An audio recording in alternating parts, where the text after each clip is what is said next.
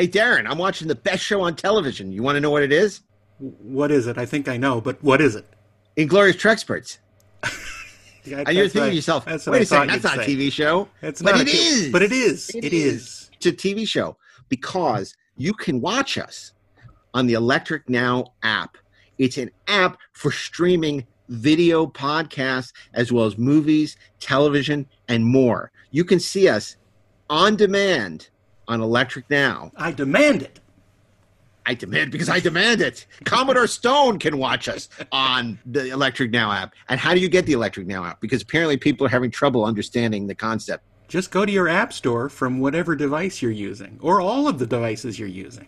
and you download it to your phone, your iPad, your Roku, your whatever, whatever you whatever you whatever you have that streams, other than a ViewMaster. You download it and and then you watch it 100% free. There's no charge, Yeah. there's no Patreon, there's no electronic frontier. All there is is a free app. So download the Electric Now app from your favorite app store and watch us on Electric Now. You must learn to listen to the rebel and the rogue, or you will not be allowed to come with me to Alderaan. If you're a fan of the 430 movie, you'll love Best Movies Never Made, hosted by myself, Josh Miller, and Steven Scarlatta, where we explore some of the greatest movies never made, like E.T. 2, Jonny Quest, Beetlejuice Goes Hawaiian, and Halloween 3D. New episodes available every other Monday wherever you listen to podcasts. Hey, this is Mark A. Altman, and if you're a fan of the only gentleman secret agent with a license to kill and thrill, you should pick up my new James Bond oral history, Nobody Does It Better, available now in hardcover, audio, and digital wherever books are sold. Do you expect me to read? No, I expect you to buy it.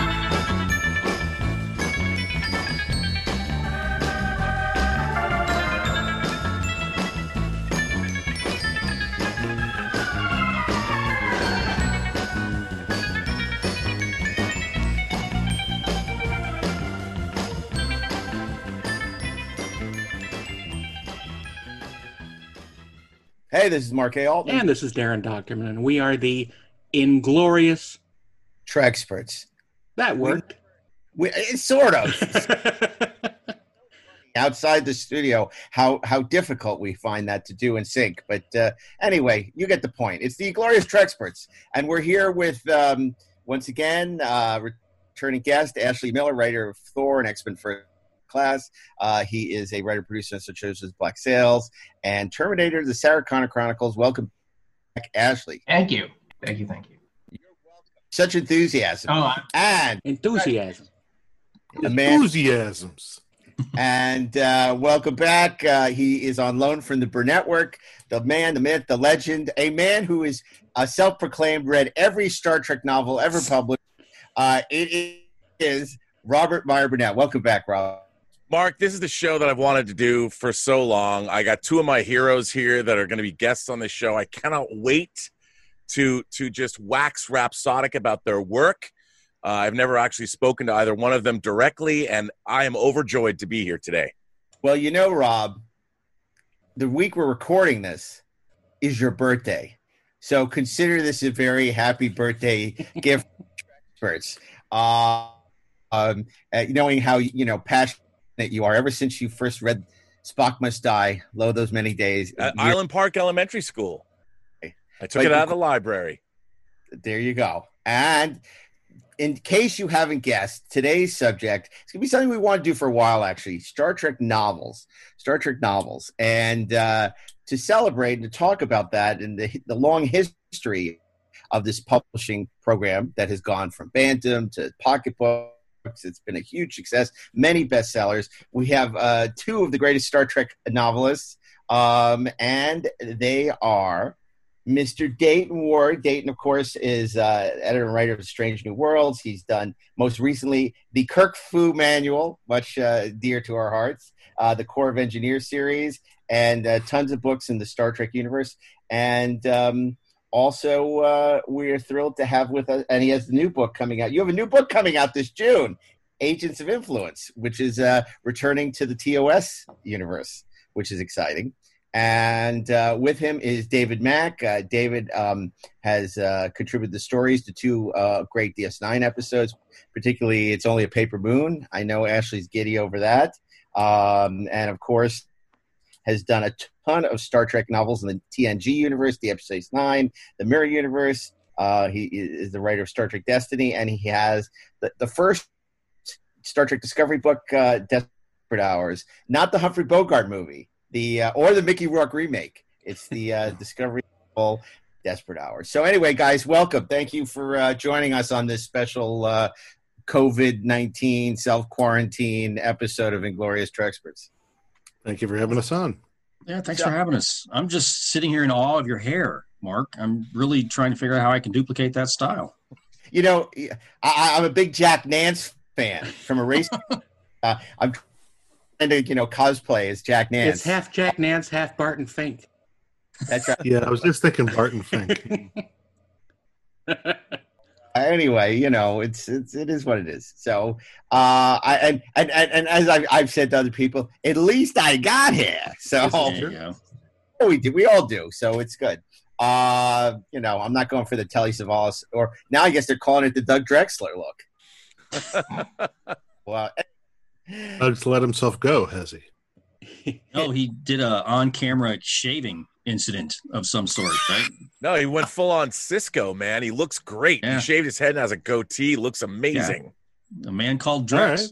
right. man, God, man, Go, Doug Drexler. go Drex.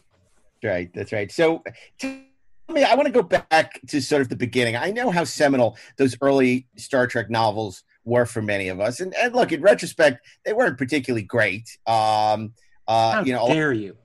A lot of us grew up on. Well, you're going to make a case for All right, we're out of here.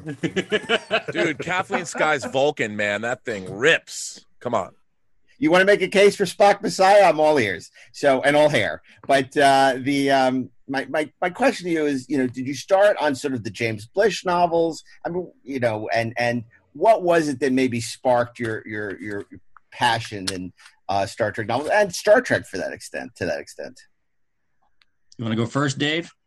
Ah, you got it. You go. Okay. Well, I mean, I, if I'm not mistaken, I think Rob and I are pretty much the same age. I think we're like a month apart in birthday. We are. I noticed that uh, you're June and we're the same age. Yeah. So we probably have very similar experiences with the show, with the original show. I watched the reruns after school. I watched the cartoon on Saturday. In fact, I didn't even know it was a color show until like the late 70s because I had a black and white TV. Um, so I played with the comic or played with the Mego figures and built the models and shot my eyes out with those tracer guns and all that stuff that you did back in the 70s. But uh, my first reading of Star Trek was the Oddball Gold Key comic and the Blish novelizations that I got from the library.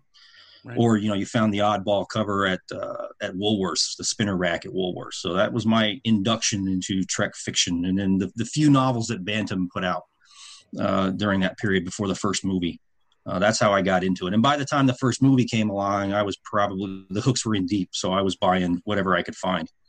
And it's been a sickness that has gone untreated since then. so You and I had the exact same upbringing. Yeah. Dayton and I tell pretty much the same story. Grew up watching the syndicated reruns in the 70s, reading the Blish books. Um, and then, of course, Star Trek The Motion Picture cemented the fandom. I was one of those kids who had the cutaway Enterprise poster up on my ceiling, and I'd memorized all of its interior so I could mentally walk through the interior of the refit Enterprise in my imagination as if it were a real place. You can't Right. see it because of my virtual background, but it's behind me. I was gonna say he still has it over his bed. Dave still has that poster hanging over his bed. He just wanted. I to wish I did. It I- fell apart a long time ago. I wish I still had it. It was beautiful.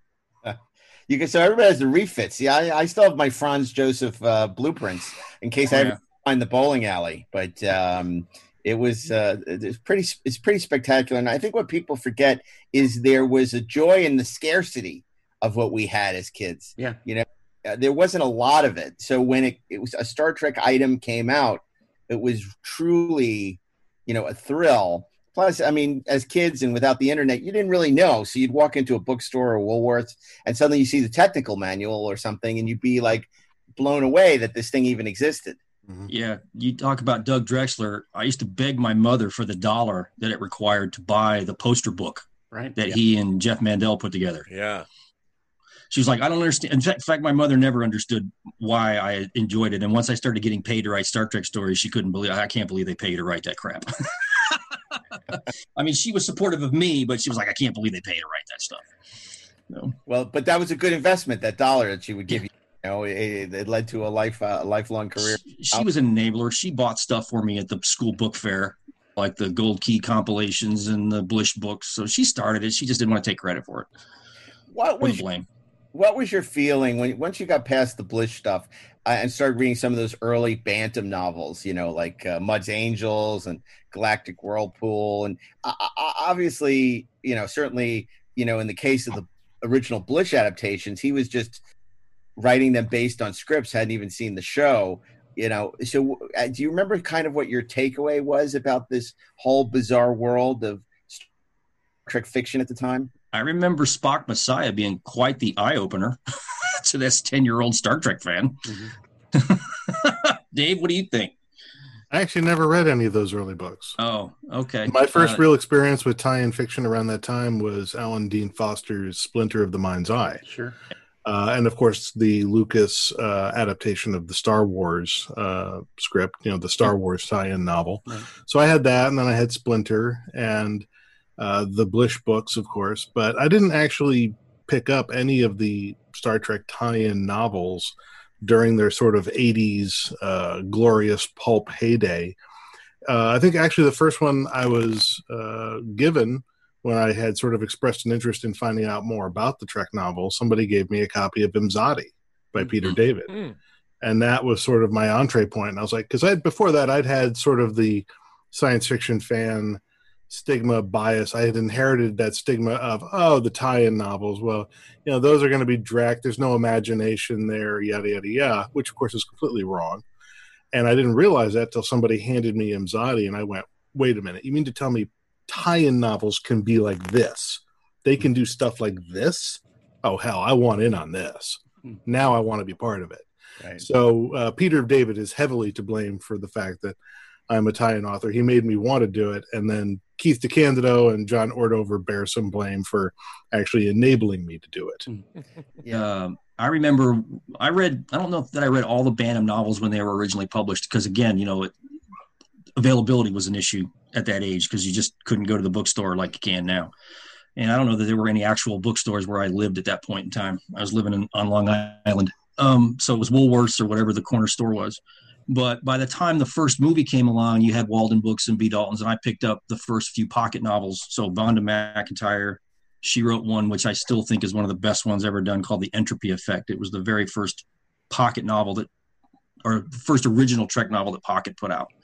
And that was like Dave, you know, this is a this is a way better Star Trek story than some of the episodes. I don't, I, and to say that out loud seems blasphemous, but it's I think we all agree that there were some dogs in the original show and the children shall lead. I'd, cu- if I could find a way to cut that out of Blu-ray so I never have to see it again, I'd be okay with it. Uh, but that was my growth period, and I kept reading them even after I left home, and, and it was hard to find them, but I found them at you know the base bookstore or wherever. So I kept going, and then they kind of fell into a rut in the late '80s, early '90s when the restrictions for the writers were at their most heinous, where like they had the most restrictive set of guidelines for what you could and could not do with a Star Trek novel. And then they sort of had a renaissance period in the late 90s that they continued. I guess you could say it's continued to this day, but that's when you saw a line of demarcation in my eyes in terms of quality and depth of storytelling and, and, and the potential that we could do with Star Trek. Uh, we have John Ordover to thank for that.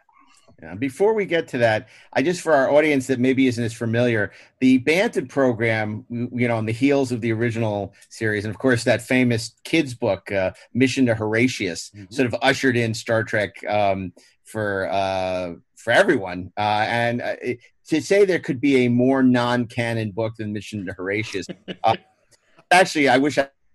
I pulled them out. There are a great deal, a whole bunch of memos uh, contemporary with the publication of that book from John Meredith Lucas and uh, from Gene, uh, who had nothing to do with reviewing the book. And there's Uhura, you know, chanting Negro spirituals, and there's uh, all kinds of crazy non-canon stuff going on in that book. And it was sort of at that point, very early on, you know, towards the end of the original series run, second end of second season at least, um, that they realized they needed to have more of an eye over licensing because um, this was so far uh, uh, afield from what they were doing. And you know, at the same time, James Blish was adapting uh, you know various scripts, um, which is why so many of the um, deleted scenes ended up in these novels because he was going off script stuff that was cut. So uh, Bantam, which was uh, uh, the editor, was the famous sci-fi writer Fred Pohl, and of course Fred really was not interested in the Star Trek series, but um, it made them a lot of money for a long time and was very excited. And then Bantam, of course,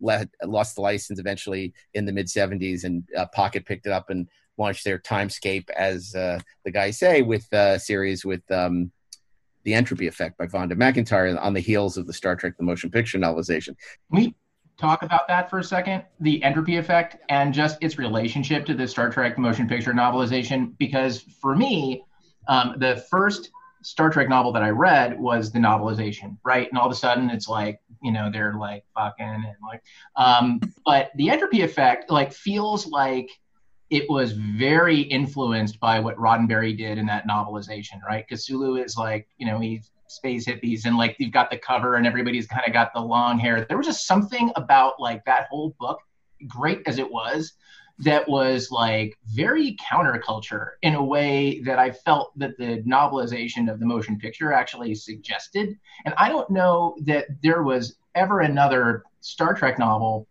even by Vonda McIntyre, that felt quite like the entropy effect. Um, but you know, when I read that when I was like 10 years old, mm-hmm. uh, it kind of blew my mind. Is it was it, it was both Star Trek and yet it was like, oh, this is like Star Trek After Hours. You know, it was, it was odd for me. Rob, I wonder if you can, before we leave the Bantam era and and and move to Pocket, which has done such a marvelous job with the Star Trek novels, sort of sum up for us your experience reading those those books because, of course, there was some really bizarre things going on. There was the Myrna Culbreth, which oh, was the price of the Phoenix and the fate of the Phoenix. Yeah, I, I think one of the, here's the thing, and I was wondering what what what you guys, uh, Dayton and and uh, Mr. Mack, what you you would you would think about this, but uh, David, you came to it later. But when I was reading Star Trek novels, there was the thought that there was never going to be any more Star Trek. So when you were reading the Bantam books, I never made any kind of distinction that these were not canonical. These were just new Star Trek stories that I figured since they're being published, they're sanctioned by someone. And I was a kid so whether you were reading The Starless World or whether you were reading The Galactic Whirlpool, which David Gerrold himself wrote, or the cra- crazy Myrna Culbreth and Sondra Marshak books with the fate and pride of the price of the phoenix and then their absolutely insane pocketbook triangle that i still can't tell you what it's about. But uh, i mean in my mind what this was doing was expanding the star trek universe beyond the bounds of the television screen and because there was a lot of science fiction concepts that they couldn't deal with or they couldn't show on television i think the idea of what star trek could be was sort of shown to me in those in those books. And some of them obviously weren't the best in the world you know um, world without end and uh, joe haldeman you know writing some stuff there. But uh, i it, it was interesting and unique and it changed my view of what a star trek story could be and uh, uh, that was something interesting. And I never made the distinction between the two. I mean, the the Galactic Whirlpool seemed like an episode of Space 1999 to me, as opposed to a Star Trek episode. Mm. But but it wasn't until we made that transition to when there there seemed to be the entropy effect was the first book because Pocket began this program that I felt that there was there was a direction for Star Trek fiction that was embarked upon that was being curated really for the first time because each book in the Bantam era was so wacky and different. I felt like it was not like I'm watching the show. It was, it was every one of these was sort of haphazard and the stories were all over the place. But when I read the the entropy effect, one of the things that I thought was really interesting and I never I never forgot it was how starship combat was depicted and there were these scenes when Sulu was they were doing these simulations when when starships could tumble end over end and how uh, zero gravity combat in the XYZ axis would work and things like that. And I remember thinking wow this is what Star Trek needed but they couldn't show. And it, there was a legitimacy to those books that in my mind that the Star Trek franchise needed or in in my mind it already had legitimacy But because I was reading lots of other science fiction at the time, when pocketbooks took over, suddenly the publishing end of Star Trek became just as legitimate to me as anything I'd seen on the screen. And I never made distinctions after that. A good Star Trek story to me was a good Star Trek story. And the books were delivering. Yeah, that's a great point, Rob. And you know, David mentioned um, Splinter of the Mind's Eye, and in a way, Spock's brain, Spock Must Die, was the Splinter of mind, the Mind's Eye of the Star Trek universe. A lot of people misunderstood. They thought, oh, this is going to be if they ever continue Star Trek, the next story, which of course that was never the intention. The same way Splinter the Mind's Eye, many people thought was going to be The Empire Strikes Back, not understanding that it was an original novel.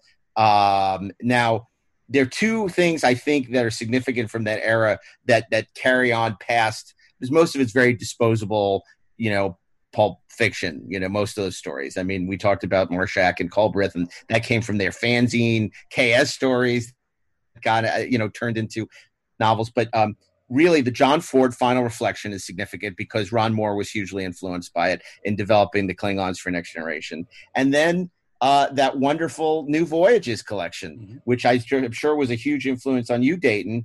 Uh, and the, the, one story in particular, well, two that I think remain significant Mind Sifter, which became part of the canon. And then also um, Reflections, what was it called? To, to a small Journey to world. a Small Planet Revisited. Right. Galaxy Quest, in which uh, Shatner, Nimoy, and D. Kelly find themselves on board the Enterprise, in real in, in the real Enterprise, not the set. Um, and I think those things sort of endure past interest and curiosities. Would you agree with that, Daren? Uh, absolutely. Um, I, I, was going to say while I was listening to Rob talk about it, um, it seems to me that certainly in the early uh, years of uh, uh, Star Trek novels, um, they provided a, a necessary uh, testing ground and uh, and safety net for creativity in the Star Trek universe because you could absolutely go, you know, press the the boundaries of the envelope, as it were, uh, and sort of try and expand on what Star Trek was, and still have the safety of it not quote being real. You know, it it, it was it, it was uh, the chance to sort of go off on these tangents and explore strange new stories and and stuff like that, and still not have it bound by you know the the visual canon at that point. And I think that was a great time for uh, learning what you know what would stretch Star Trek and what would break it, and and uh, uh, you know how it could move uh, in into the future. Now, David, you talked about John Ordover, and of course, John was vital in sort of the pocket, you know, program for a long time. Can you talk about sort of bringing the importance of canon and that early pocket, those early pocket books, why they're significant, and sort of how that evolved to what you guys are doing today with the um, Star Trek line? Well, the early pocket era predates John Ordover. That would have been like the uh, Kevin Ryan, Dave Stern era. And I think there were even other editors whose names I never even learned. Uh, by the time John got involved, they were starting to move beyond that. John was one of the champions for trying to push the line into new original ideas to go beyond merely being a tie-in that would try to fill in gaps within the canon continuity and would try to forge out on its uh, on its own and sort of break new ground. There was a lot of resistance to that through the 90s, uh, mostly due to uh, the fact that you had Star Trek going strong on television again, starting from 1987 with Star Trek: The Next Generation, and uh, I guess they wanted to make sure everybody stayed in line, the licensors stayed in line. And so it was tricky to try and get them to say, well, you can go beyond uh, merely being, you know, the, the, the tie-in arm. And a lot of the credit for that goes to John and to Peter David. Uh, a lot of what the Star Trek book line is today, or has been, I should say, for the past 20 years, we owe to John J. Ordover and Peter David because together they created the Star Trek New Frontier series. And the concept was a new literary original series set contemporaneously to the 24th century shows that were on the air at that time. They had a blend of some minor characters who they had borrowed from the shows, but that the shows were likely to not come back to. People like Robin Lefler, uh, for instance, getting uh, borrowed in. Um, and then they created new characters, Mackenzie Calhoun. Uh, Peter David created the Brikar species uh, with Zak Kebron. Uh, he created his Thallonian Empire, and he sort of created his own little corner of the Star Trek tie-in universe that was his to play in. The fallen remains of the Thel- uh, Thallonian Empire and all of its constituent worlds that are now in open rebellion and civil war, or whatever. So it's this very fertile ground. At the time, there was a lot of resistance from the uh, licensor, from CBS, from Star Trek. They were saying, who's going to want to buy Star Trek books or Star Trek stories that aren't about the Star Trek characters they already know? That's why people buy Star Trek books. They want more about Kirk, Spock, McCoy. They want more about Picard and his crew. They want more DS9 stories. They want more Voyager stories. Why, why are they going to buy this? Who's going to buy this? John and uh, Peter said, trust us. And they were allowed to take a gamble. They put out the first four short novels. And thanks in part to Peter David's popularity and the fact that he had a pretty big audience that he brought with him, but also just to the fact that it was something new and very fresh and irreverent and different, it found an audience. And it proved that there was a market for original Star Trek stories set in the Star Trek universe, but not necessarily directly based on or derivative from the existing shows and movies. And that opened up all sorts of possibilities. And I want to ask you a question about, you know, ever since Harve Bennett brought back Khan, well, even before that, even if you look at the animated series, sequels to Shore Leave and sequels to Trouble with Tribbles, there, there's a hunger among Star Trek fans to see more of the same, right? To see Mhm. char- beloved characters, and and and it happens a lot in the comic books. It happens a lot, uh, you know, in a lot of the novels, even going back to you know early stuff like A.C. Crispin's Yesterday's Son, which is a sequel to All Our Yesterdays. Um, how much pressure is there to balance sort of boldly going new ideas with also sort of uh, you know the greatest hits? Well, I think it depends on what you're working on. If you're doing a TNG novel, uh, you are expected to feature the TNG characters who are still essential to that story. Uh, but as we've built in new original characters, you want to give them some time too. Uh, Dayton, what's your thought on that matter?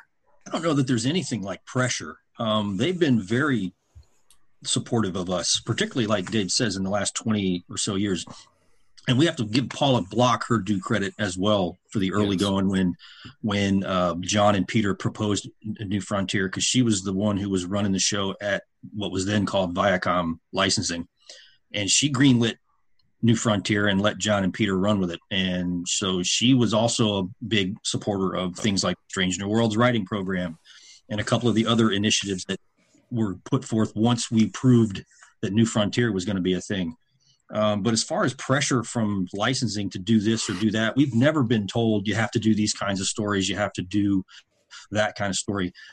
There's the unwritten rule that we have to maintain consistency with what's been established screen. We have to honor, you know, a particular show and a set of characters. But in terms of the original stuff that we've been allowed to do, and particularly when Nemesis was the last next gen film, and they kind of let us off the chain with things to do with those characters after they stopped making next gen movies and they stopped making TV series for a while. They were very supportive. Um, they, in fact, were big champions of things like the Vanguard novels, Mhm. uh, Well, which that is was- Mm-hmm. an original series. That Go was ahead, something. like- well, I wanted to ask you guys about those because following on the heels of New Frontier, the two of you and a, a number of other authors did create the Vanguard series, which was obviously, I guess you would say, set concurrently with the original series that Yep. era and yet it was it was you were you were extrapolating on things that we knew and we loved but then you guys were working in tandem and created what i thought was a, a wonderful uh, series of novels that you had it was a mix of things that we knew and things that were we didn't know and and you guys work with multiple authors and the two of you were were two of the central architects of that series and how did I'm that come Dave- about I'm going to let Dave take this one because this is his baby. Uh, him and Yeah, Marco uh, put this together. Yeah, the uh, the creating uh, the creation of the series was myself and Marco Palmieri. He initiated the project as its editor. He had the original idea of wanting to do a story or a series set contemporaneous, set at the same time as the original series. but with new characters, new situations, new settings.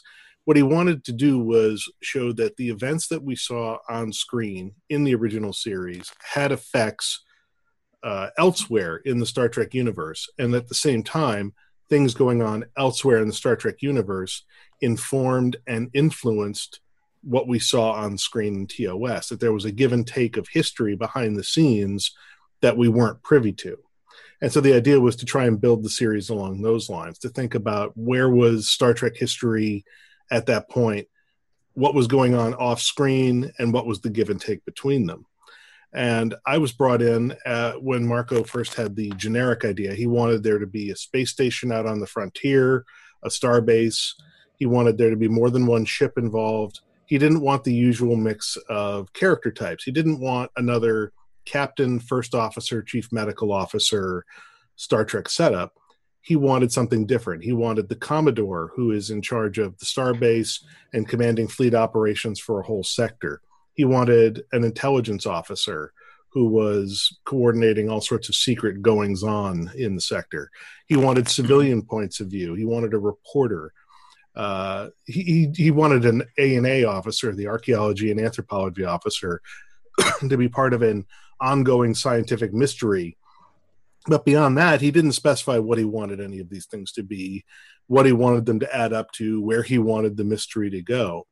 For that, he recruited me, fresh off the heels of my first two Star Trek paperbacks, A Time to Kill and A Time to Heal, which were published in 2004. So he brought me in and said, I'd like you to write the series Bible. And we put together a, basically a 30 page series Bible I came up with the overall series concept for Vanguard, what the series was about, what the meta story was, how it tied into that whole era of Star Trek history, and what it eventually would lead to. Uh, I detailed all the major and uh, characters, and then all the primary supporting characters, all their interpersonal dynamics. Uh, I talked about the politics of the day. I detailed the ships. Uh, we had Masao Okazaki uh, design the station interiors and then design some schematics for our little scout ship, the Sagittarius. And from that, I was asked by Marco originally, he said, I want this to be a multi author series. So try and come up with story ideas that could play to the strengths of a variety of writers. So I tried to do that at first, thinking in terms of, all right, if I'm writing the lead off book, then book two, if it goes in this direction, that would be a good fit for Dayton and Kevin. And I thought, well, this idea for book three could be a good fit for someone like James Swallow. This one could be a good fit for David R. George. This could be a good fit for Kirsten Beyer. Um, and so I sort of planned out an arc of six to eight books, maybe, uh, possibly expanding to as many as 10. And we went forward. I wrote the first book. And because I had rigged the deck so that Dayton and Kevin were the only logical choices for book two, uh, he brought them in as a team to write book two. And by that point, I was so intrigued by the directions that they had taken what I'd started with and some of the new ideas they'd brought to the table that I all but begged Marco to let me come back and play for book three. So he let me write book three. And at that point, he saw that there was an interesting dynamic forming with me writing books on one side and Dayton and Kevin as a team writing on the other. And by putting us into artistic conversation and a little game of one-upmanship with each other. Uh, we just kept pushing each other to newer heights, to think bigger, to think deeper, to come up with fresher ideas, uh, or by deliberately torpedoing each other's ideas, forcing each other to come up with new ones. Uh, and just messing with each other in general. At least that's what we did for like the first four or five books. Um, I want to ask your process in terms, both of you, in terms of uh, pitching a new book. Obviously it's changed. You know i assume you have to do a lot less when you're bringing uh, the publisher a new book. And and your process in terms of writing and how long it usually takes you to do one of these novels. So talk talk to us a little bit about process in terms of uh, how it works for you doing a novel. And obviously doing a tos novel is very different than maybe doing discovery of picard novel because of the huge amount of backstory that exists I've been yakking. Why don't you go, Dayton? Okay. Well, I mean, the, the general process that would apply across the board is that um, an author would submit an outline or a pitch to Pocketbooks or, or the you know the editor, um, usually through an agent because they don't accept unsolicited uh, proposals um, for one of the shows, and you know it'll go it'll get batted around by that editor, and then if if the editor thinks there's this thing has some legs, then they'll pass it on up to licensing, and licensing will weigh in on it and decide yay or nay. Uh, at that point, um, the author will be given a contract and a deadline and all that. Um, for the more established folks like David and myself, the process is slightly different because usually it starts with a, an email or a phone call. Hey, I need a original series book for 2020. What do you got? Come up with something. Come back with me in a month and, with an outline. that's that's how that starts. Um, uh, for things like, and that's you know there was a long time where that was the case because there wasn't active Star Trek um, no films, no television shows. Uh, now that Discovery and Picard and other secret hideout productions are are underway to varying degrees of whatever you want to believe on the internet, um, the process involves them if it's one of those shows. So if you you know they they are usually looking for specific types of stories. They want highlights on specific characters. Um, if you've noticed from watching the shows, they don't really leave a lot of gaps between episodes for continuity filler. Uh, they're serialized, very tightly written together, so there's not a lot of opportunity between episodes. Um, so there's a lot more coordination with the with with the secret hideout folks in terms of tie-ins to those shows. How much? But for ba- traditional, how much back and forth uh, can there be? Uh, pardon me. Um, between uh, the writers on the on the various shows and you guys, in, in terms of, uh, uh, do you exchange ideas sometimes, or do you get do you get uh, heads up on stuff that you can incorporate into your current books?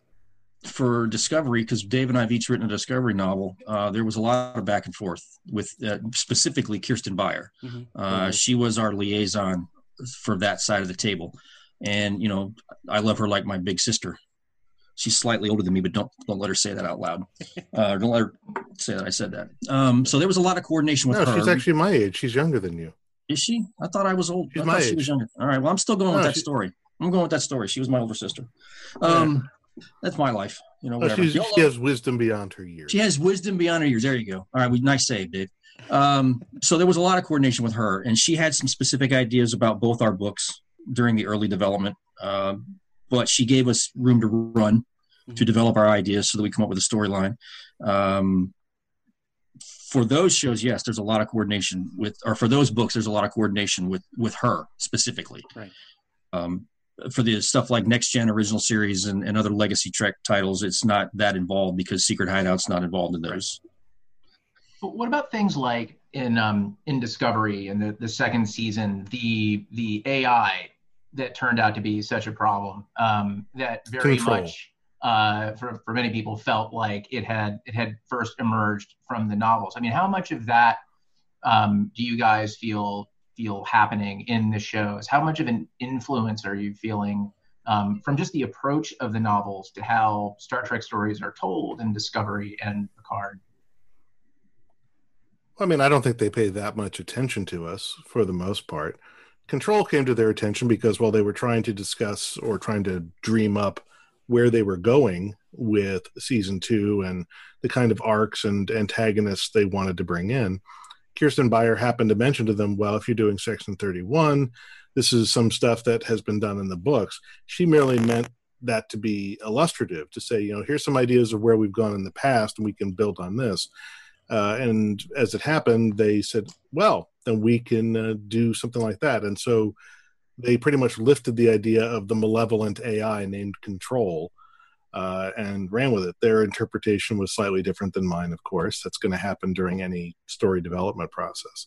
But it was, you know, Kirsten told me she did introduce that idea into the mix, and that's how that happened. Um, it's also ironic to me uh, that a bit. I just finished watching season two of Discovery the other day.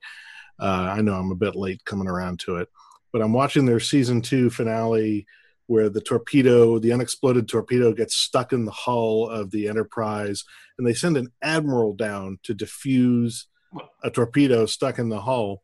And I thought to myself, this seems familiar. Wait, wait a minute, where have I seen this shtick before? Wait a minute. This was in my episode. This was in Starship Down of Deep Space Nine. This was my episode. so I- I've I've had little moments of having to laugh at the the echoes of my work that show up on screen sometimes. But for the most part, they don't coordinate with us. They if they lift ideas from us, it's their right. They're, own it all, lock, stock, and barrel. So they anything of ours that they want. Once you get the assignment to write a book, uh, a novel, basically, what's your process going forward, and usually, how long does it take for you to do uh, um, a novel? I start with a visit to my local package store, Mm-hmm. and I restock my shelf. Um, and then I develop an outline. Uh, and and and you know every author's process is different. My my process is I tend to basically write out a very long synopsis of what I think my book is going to be. Um, it usually runs about 15 pages, unless I'm working with Dave, and then the process becomes much more detailed and elaborate and and focused. And he actually pushes Hey, me to you work can be harder. as sloppy as you want to be. I just uh, I have precision on my side. He's got laser focus when he does his outlines. Uh, elevates our game. But so I, I pitch that to back to my editor and we bat it around and she fixes, you know, any question or she asks me whatever question she's going to have. And then once we get it to where we think CBS will approve it, uh, it goes there.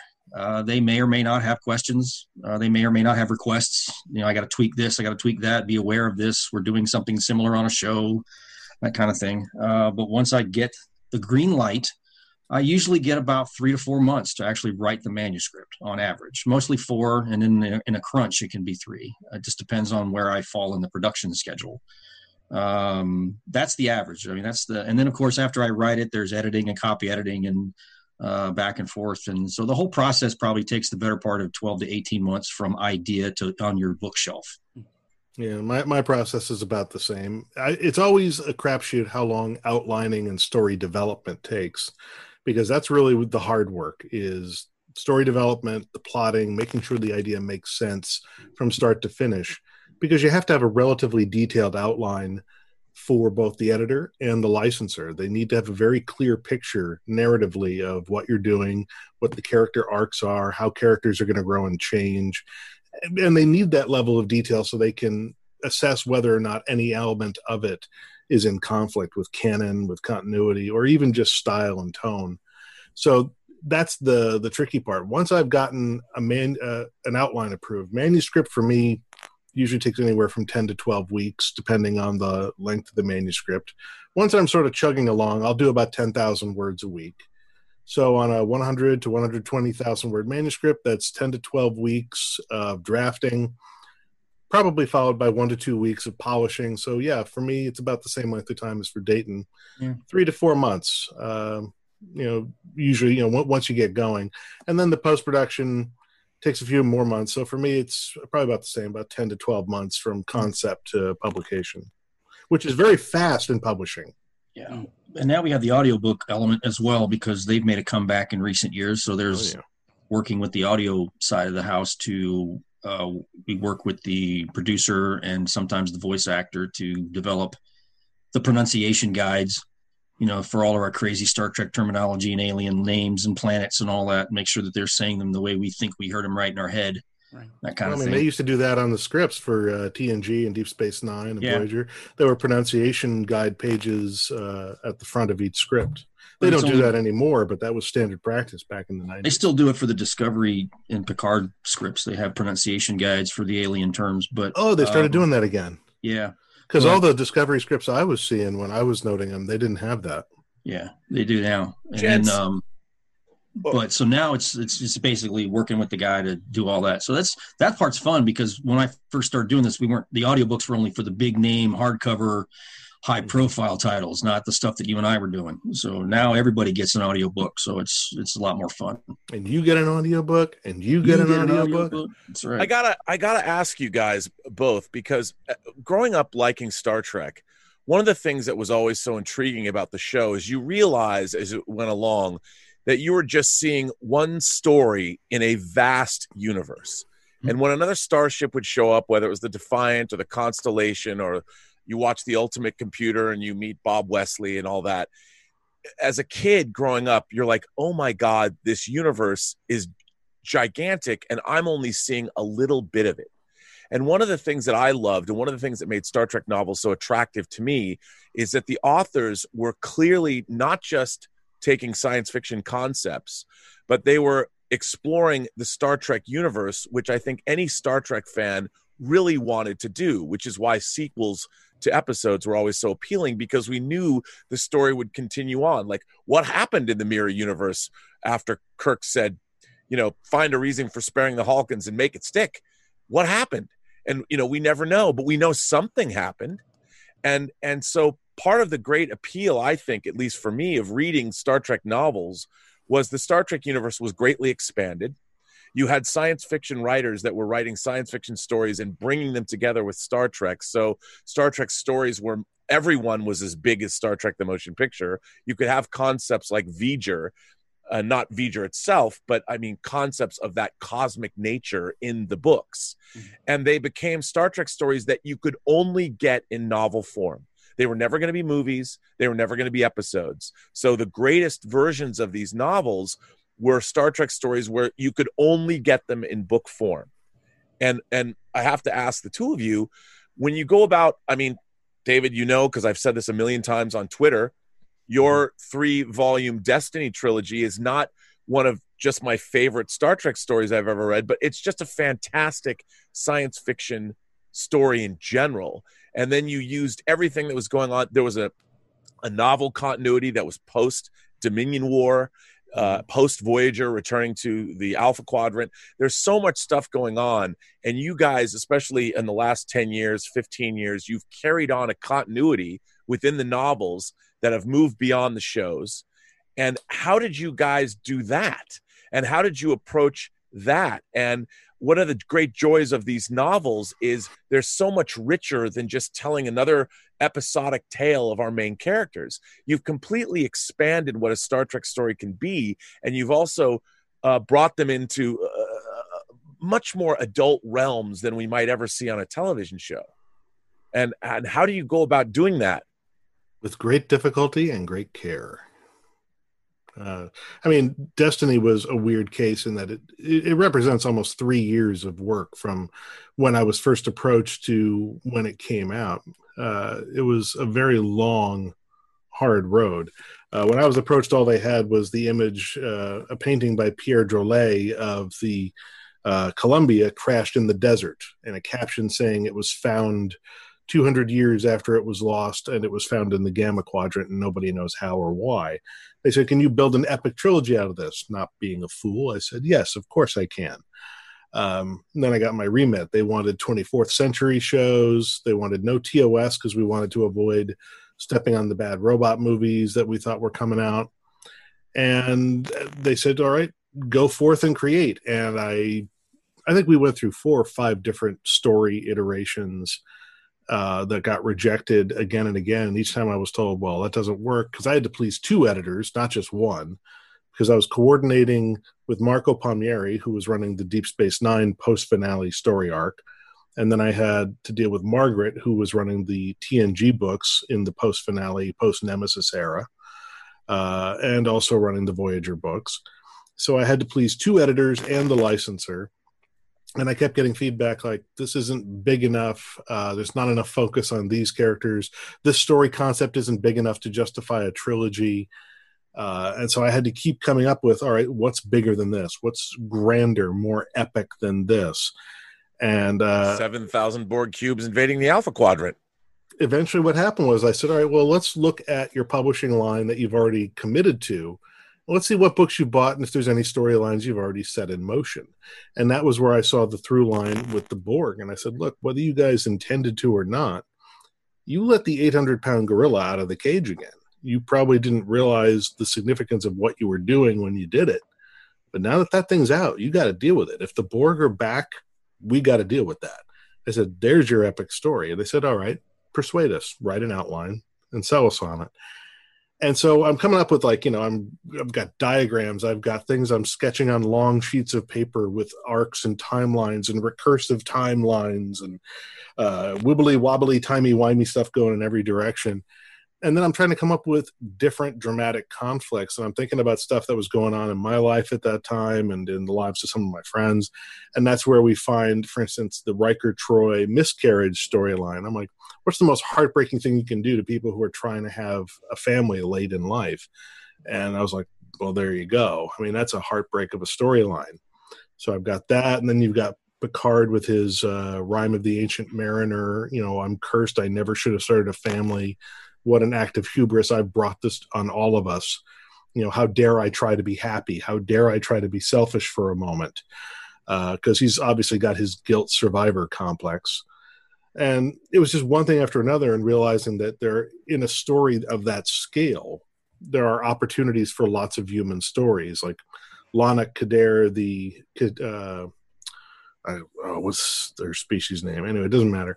She's the uh, security chief on the Aventine. She gets into a friendly fire incident during one of the attacks on a Borg scout cube or something. Guns down or gives an order that gets some of her own people shot. And she's got all this guilt, and it's going to take Ezri Dax, to you know, former counselor now captain, to walk her through it and say, "It's called fog of war. You know, it happens. There's no malice here. You need to move beyond the guilt." And it was realizing that you know there's opportunity not every story has to be on the same level but when you add them all up in the aggregate that sort of glimpse of the human experience happening on so many levels in so many timelines uh, i mean still my favorite part of the whole destiny trilogy is when you go back in time with the four women survivors of the columbia uh, hernandez uh, fletcher uh, dr metzger and uh, the communications officer, Sidra. And it's just about four women having to live in isolation uh, as captives, as prisoners. It's a very comfortable gilded cage, but it's still captivity. And dealing with issues like depression, uh, suicide, disability.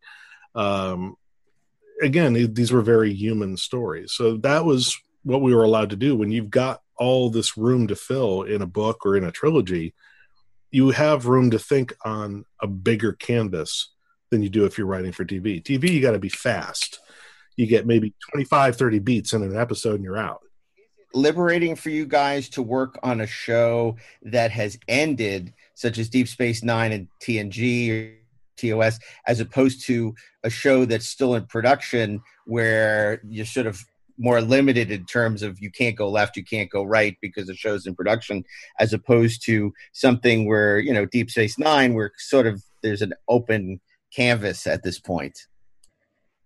Yeah. Well, yeah, obviously. Um, you know, the shows when we were when Nemesis wrapped up the next gen storyline and DS9 and Voyager wrapped up their televised storylines, we were given I don't want to say carte blanche, but you know, we were given a lot more lead on that leash to, you know, go see what we could do with those characters and situations as they had been left, which to be honest, that's a strength of tie-ins in general is that they're able to explore things that the parent production could not for any number of reasons, whether it's budget or time, or they just, you know, the, the, writers have other ideas.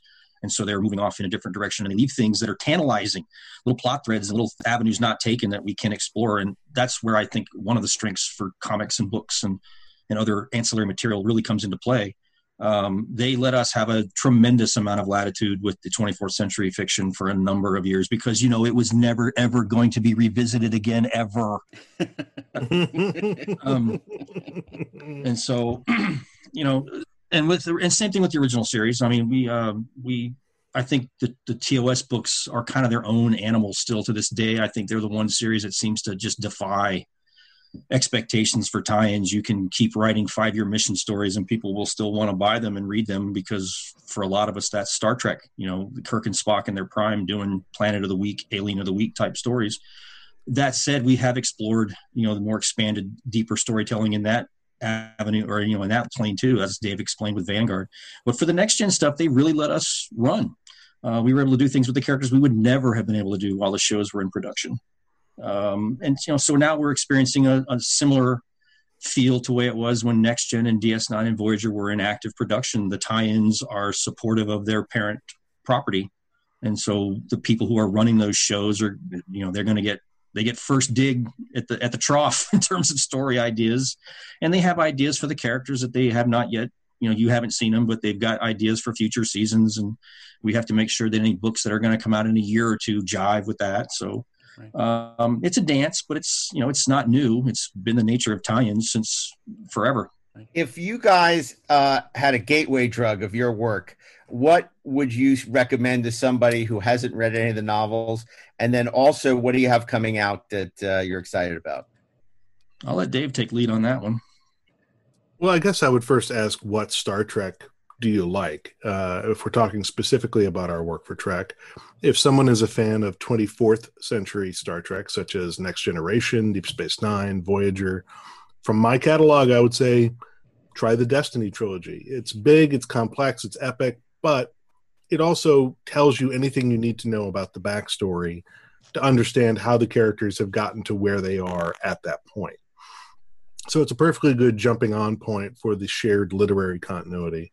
And then you can either go back from there and read stuff that happened before it, or you can just continue forward from there.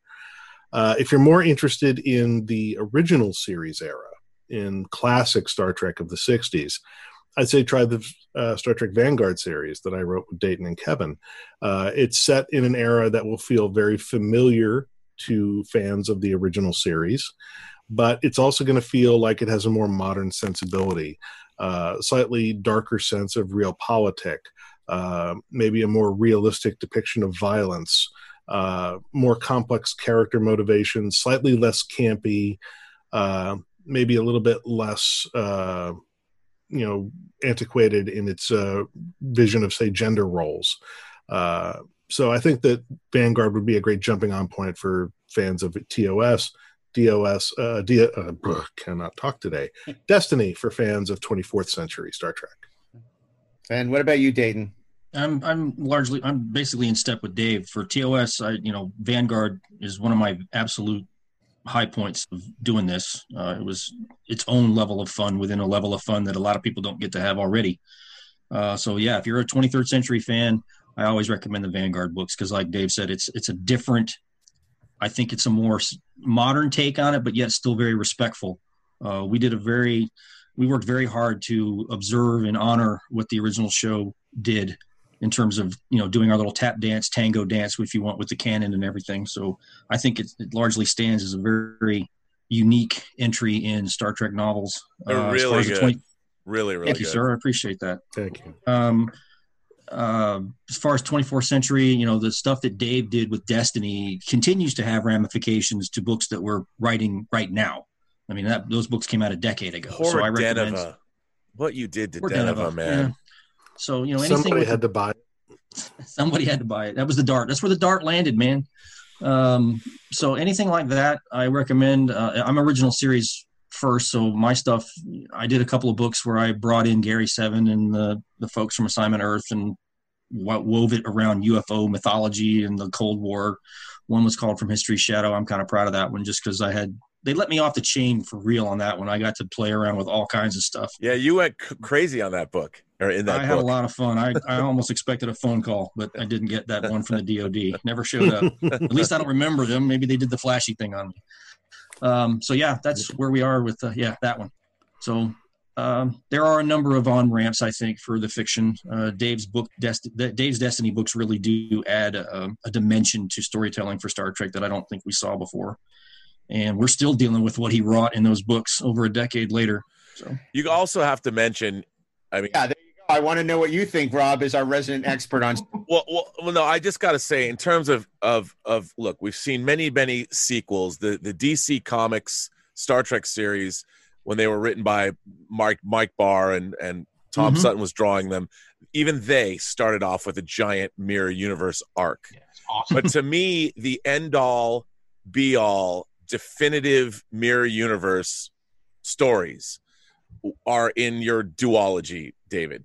You you cannot anybody that wants to approach the mirror universe must read your two books and your even the books that you the stories that that were Actually, collected. I've done at least four that are heavily set in Mirror Universe. I had the uh, Sorrows of Empire, Right. which is the rise and fall of Emperor Spock. and rise like lions. then writing as uh, Sarah Shaw, I did uh, Saturn's Children in Obsidian Alliances, which is uh, basically the return to power of Intendant Kira. Uh, Mirror Universe is part of my DS9 Warpath Mhm. uh, novel, and then I did uh, uh, the let's see, uh, I had a short story in the D- in the Mirror Universe anthology, Shards and Shadows. Mine was called For Want of a Nail, and that Yep. sets up that short story sets up Rise Like Lions, which is the mirror universe revolution. The Terran rebellion becomes an all out revolution, and they reshape the political landscape of the mirror universe.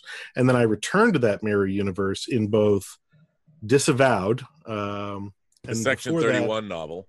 Section 31 disavowed, but also in uh, Cold Equations, book two, we uh, we see something that isn't ever explained, but we come back to it. We explain it in disavowed.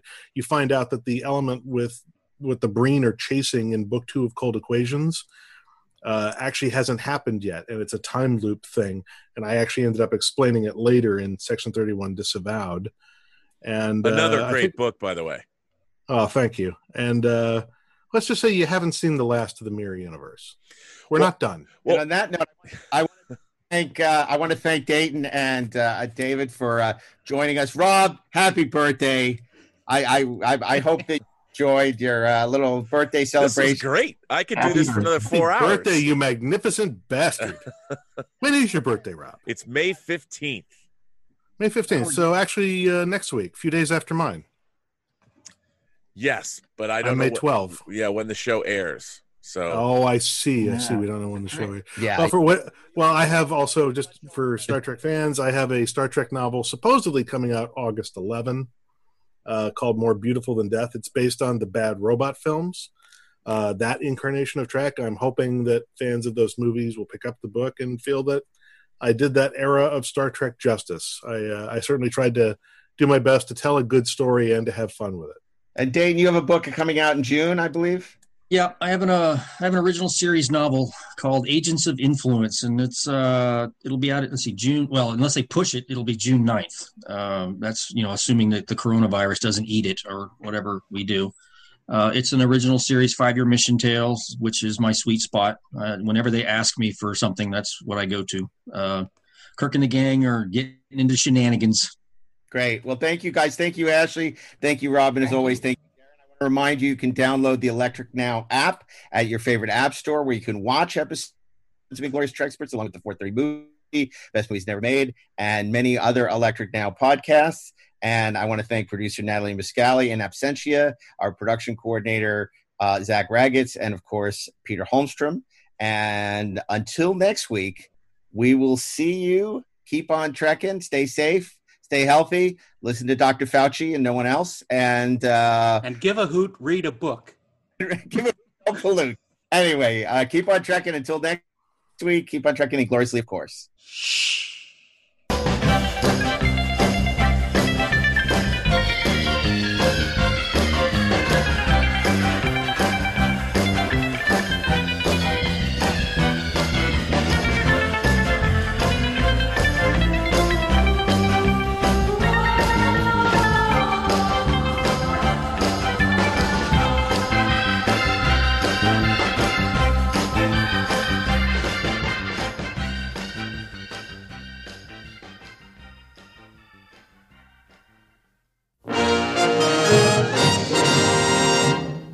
This show is produced by Dean Devlin and Mark A. Altman and is an Electric Surge Network production.